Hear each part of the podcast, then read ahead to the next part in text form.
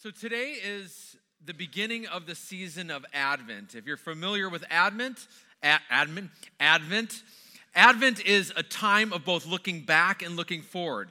It is looking back to the first coming of Jesus over 2,000 years ago, and it's looking forward to his second coming whenever that's going to happen. And so we are in the middle of those two time periods. So, what I look at hope as is hope or even Advent can be described as now, but not yet. That we have hope because of Jesus' first coming, but we're looking forward in hope towards his second coming. Hope can be described as now, but not yet. Now, on a basic level, all of us have hopes. For some of us, it might be a very minimal hope. Do you know, maybe in this room or even in the area around us, there's some people hoping today that they'll have a warm, dry place to be. Some people are hoping today that they will have a meal. Some are hoping that they'll be able to sleep in a bed tonight. And maybe those are your basic hopes. Or maybe you haven't even thought about the realities of some people's hopes in that realm. Or it might be you have other hopes, like a hope for a good education for yourself or, or a child, a dream job or a promotion, a once in a lifetime trip. I hope I can go and do that. Or it might be a little bit more difficult situations you're in right now. You might have a hope that this is not the last Christmas with a certain loved one of yours. Or you might be hoping that the diagnosis isn't as bad as it seems to be. Or, or hoping that somehow that relationship can be repaired and put back together. All of us have hopes and dreams. And when we use the word hope, we often use it like a wish or a whim. Like, I hope everything will be okay, but I don't really know. I, I, I hope there's another chance to work things out, but I don't really know. I, I hope I get that promotion, but I don't really know. I, I hope that estranged child comes home, but I don't really know. I hope that it's really not that bad, but I don't really know. And we treat hope like a possibility or a wish or a whim. I hoped for a lot of things growing up. I hoped for a sports car, but it never came. I hoped that I'd be buff and big, but you can see that didn't happen. And I hoped that I'd have hair my whole life, but that hope didn't work out either. And the way we think of hope often is this wish or a whim so we don't hold on too tightly to hope because we're just not really sure if it ever will really happen. And when our hopes and dreams don't happen, easily we, we can become hopeless. And hopeless is not a good place to be in. Even saying the word hopeless kind of brings in storm clouds and these negative feelings and discouragement. You ever feel hopeless? I have. And it's not a very nice place to be. Now, when we rewind to the first Christmas, to the birth of Jesus, we see for the nation of Israel, they were in an interesting time in history. They were in a time that over 400 years had passed of prophetic silence. And what that means is there was prophets that would speak to the nation of Israel, but for the 400 years leading up to the birth of Jesus, there had been no prophets speaking or writing anything with regards to the nation of Israel. Now, if you rewind a little bit farther to what was read this morning from Isaiah, Isaiah, 700 years before the birth of Jesus, predicted, For to us this day is born a Savior. But 700 years, countless days had passed without that happening. Now, right around the birth of Jesus, the temple had been destroyed earlier and now been re- rebuilt. A little bit of hope rising. But in the same time, there had been three different occupying forces that had taken over the nation of Israel. First, it was the Persians. Then the Greeks came with Alexander the Great. Then, after that, the Romans set up their rule in Israel. Israel was an occupied land that had to pay taxes to the occupying force. There was a tension of culture, religion, and forces at work. Just imagine living at the time of Jesus and being a Jewish person. You're not being ruled by your own people, you're being ruled by somebody else. And if you're a good Jewish person, you would know the prophecies from 700 years earlier. You would know that for 400 years there's been complete silence by prophets. If you rewind our country's history 400 years, you get back to about 1620, and that's when people were boarding the Mayflower to come to the US. That's a long time to be waiting in hope. 400 years of silence, waiting for a coming Messiah, a conquering king, one that would vanquish the occupying force and set them free and set up the rule. But I imagine after waiting that long, hopes weren't real high. Does it ever bother you that God doesn't work on your time frame?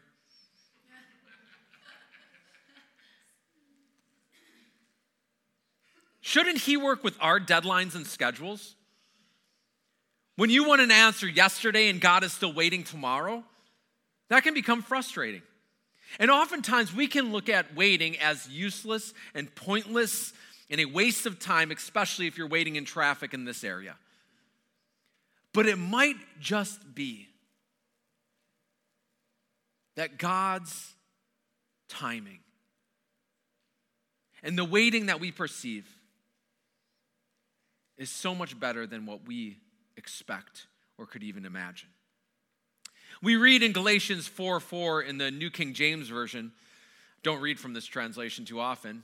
But when the fullness of time had come, God sent forth his son, born of a woman, born under the law. The law.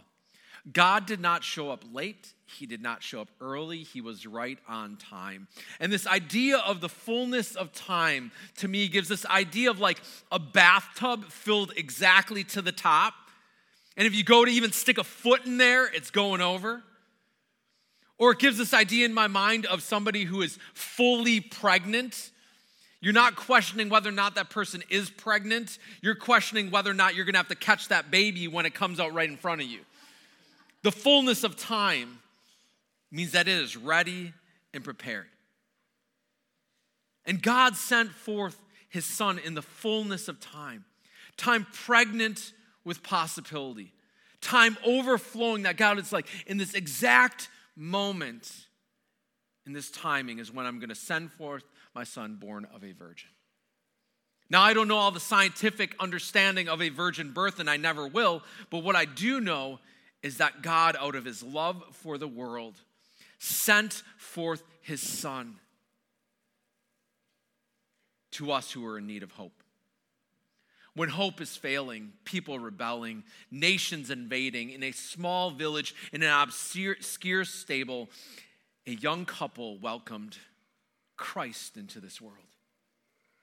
And the hopes and fears of all the years were met in that moment.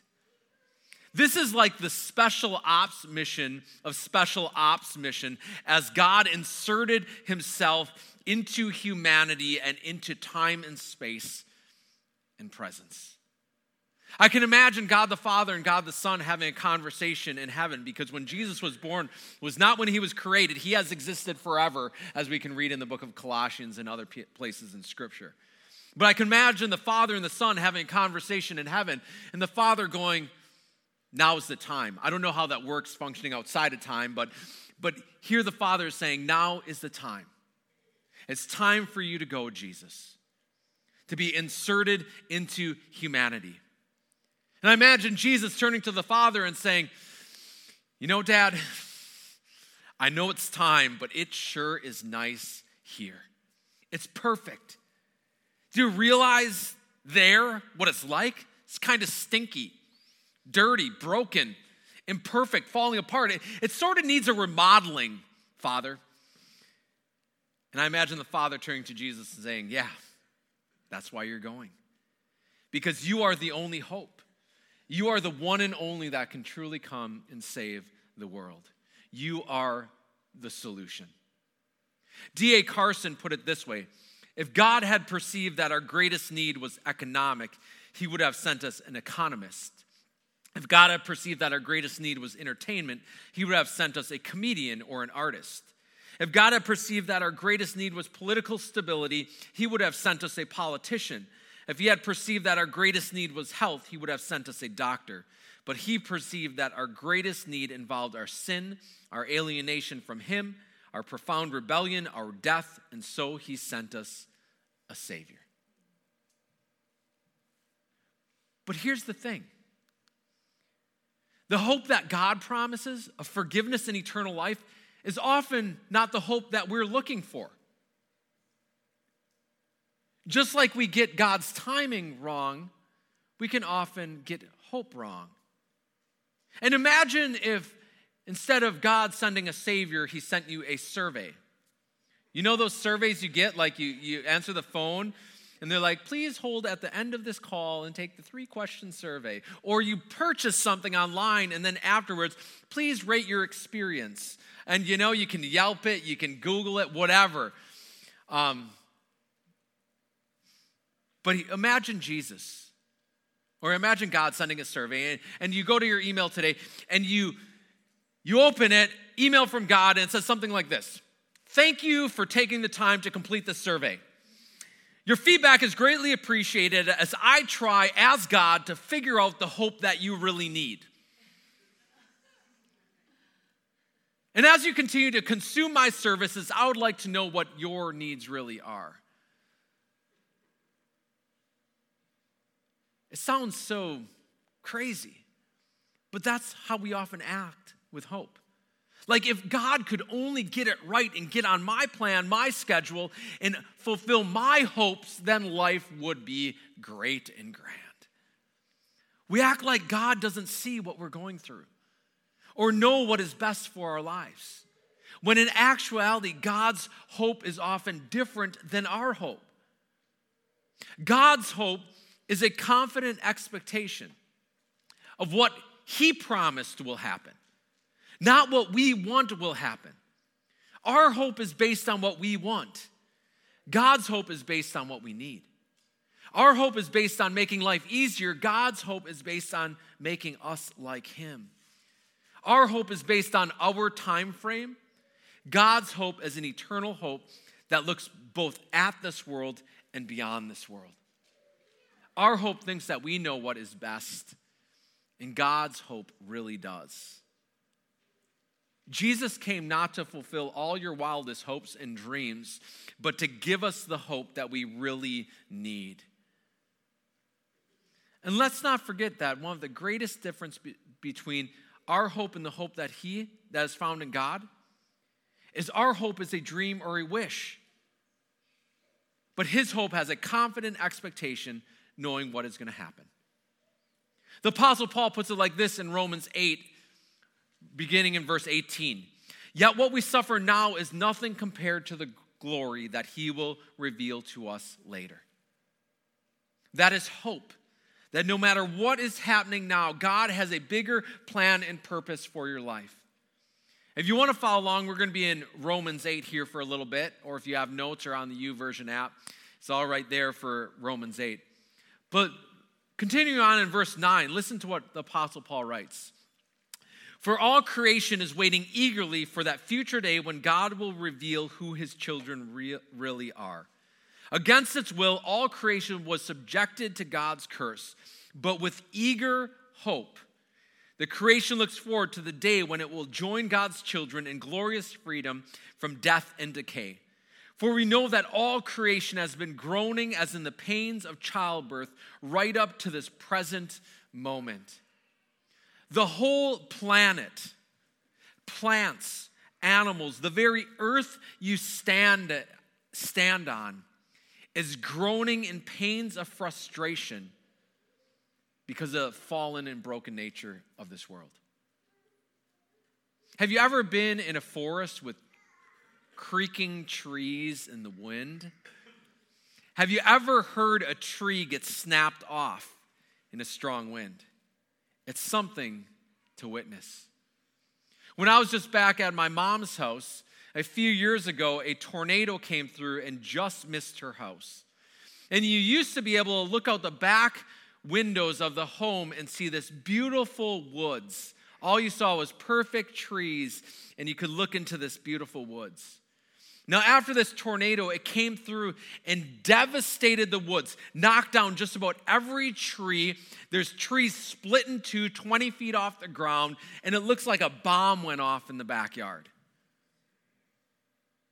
And as I look out there, I can see that the planet always isn't real friendly.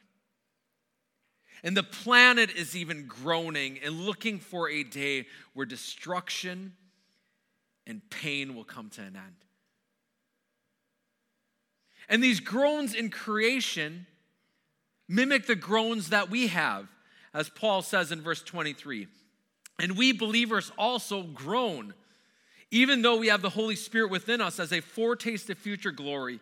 For we long for our bodies to be released from sin and suffering. We too wait with eager hope for the day when God will give us our full rights as his adopted children, including the new bodies he has promised to us. If you are a follower of Jesus, it tells us here that the Holy Spirit is given to us as a foretaste of what is to come. It's like a down payment on the hope that we have. That word foretaste can also be translated first fruits. And what are first fruits? It is the first berry on the bush that's finally ripe that you pick and it's not sour. It's the first apple or pear or orange on a tree that has finally become ripe, but the rest of the tree isn't quite there. It is when you look out at a grain field and you see that some of it has ripened and is ready, but it's not quite ready to harvest because others are still, still to come. And those first fruits point towards what? That a harvest is coming, that something more is coming, that this is not the end, there's something more. And the Holy Spirit is that down payment, that first fruit, that foretaste of the glory that is yet to come. And what is this glory that yet to come? What is it that is now but it's still not yet. What, what is that that we're waiting in confident expectation for? Well, first, Paul tells us that we are going to get new bodies.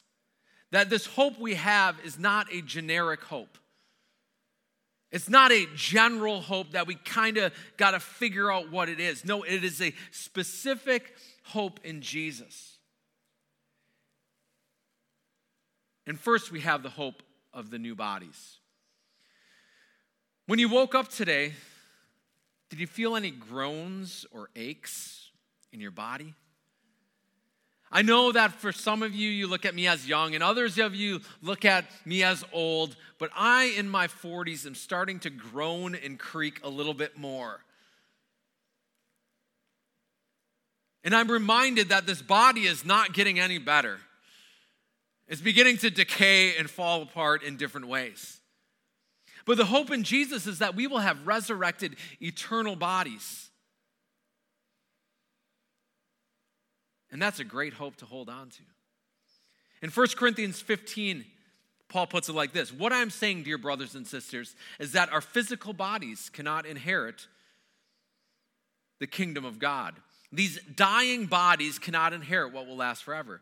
For our dying bodies must be transformed into bodies that will never die.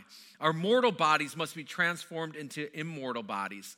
Then, when our dying bodies have been transformed into bodies that will never die, the scripture will be fulfilled.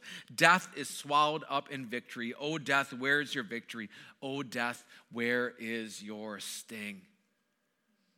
The hope of an eternal body that is never subjected to sickness and decay is a hope that we all hold on to. Are you in the middle of a diagnosis? Is there things in your body that don't work the way they used to work? We have hope that this isn't the eternal body that's promised to us. But there's more. Hope isn't just about cashing in this body and getting an extreme body makeover. No, there is more to the hope of Jesus. The inheritance that God promises us that we're waiting in hope for, which is now but not yet, which we are waiting in anticipation for, is a new heaven, a new earth, a perfect place. Listen to these words in Revelation 21. Then I saw a new heaven. Yeah, well, we might see one. Then I there we go. Then I saw a new heaven and a new earth, for the old heaven and the old earth had disappeared, and the sea was also gone. And I saw the holy city, the new Jerusalem, coming down from God out of heaven like a bride, beautifully dressed for her husband. I heard a loud shout from the throne, saying, "Look, God's home is now among His people. He will live with them, and they will be His people. God Himself will be with them. He will wipe every tear from their eyes, and there will be no more death." or sorrow or crying or pain, and all these things are gone forever. And the one sitting on the throne said, Look, I'm making everything new.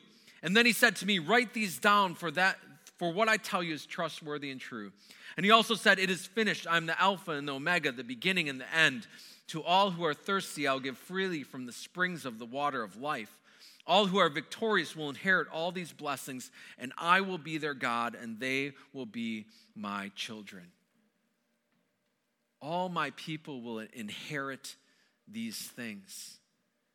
The hope of an eternal inheritance is a specific hope that we're waiting in confident expectation for a new heaven, a new earth, a new city, a new paradigm of life with no more sickness, no more tears, no more crying, no more death, no more pain.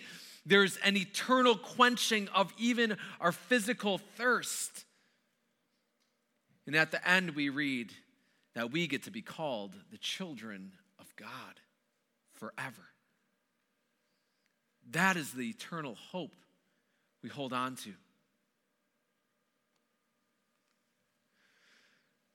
As I go through life and experience more loss, there's many kinds of loss we experience.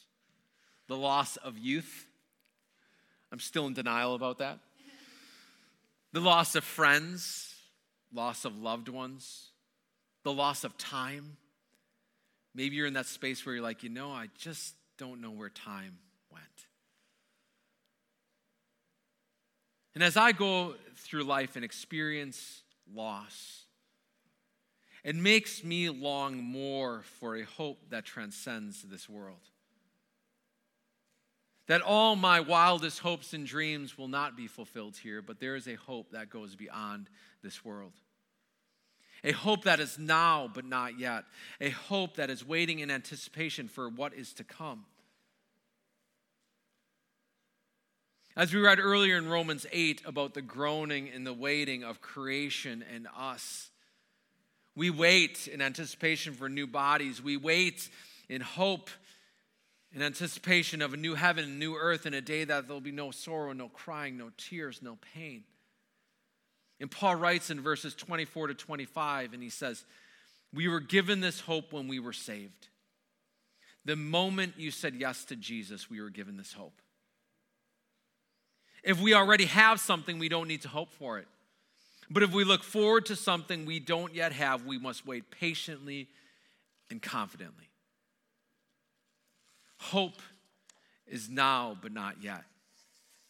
Hope is waiting patiently and confidently, expecting what God has promised He will fulfill. So I ask you today where is your hope? Is your hope only in this life? It states in Scripture if you're a believer in Christ, if you only have hope for this life, you should be pitied more than anybody.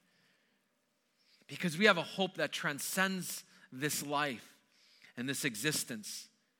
And we can look forward to the hope of an eternity with Christ, and we can look back and see the down payment in the birth and life and death and resurrection of Jesus, and that He has deposited the Spirit of God within us.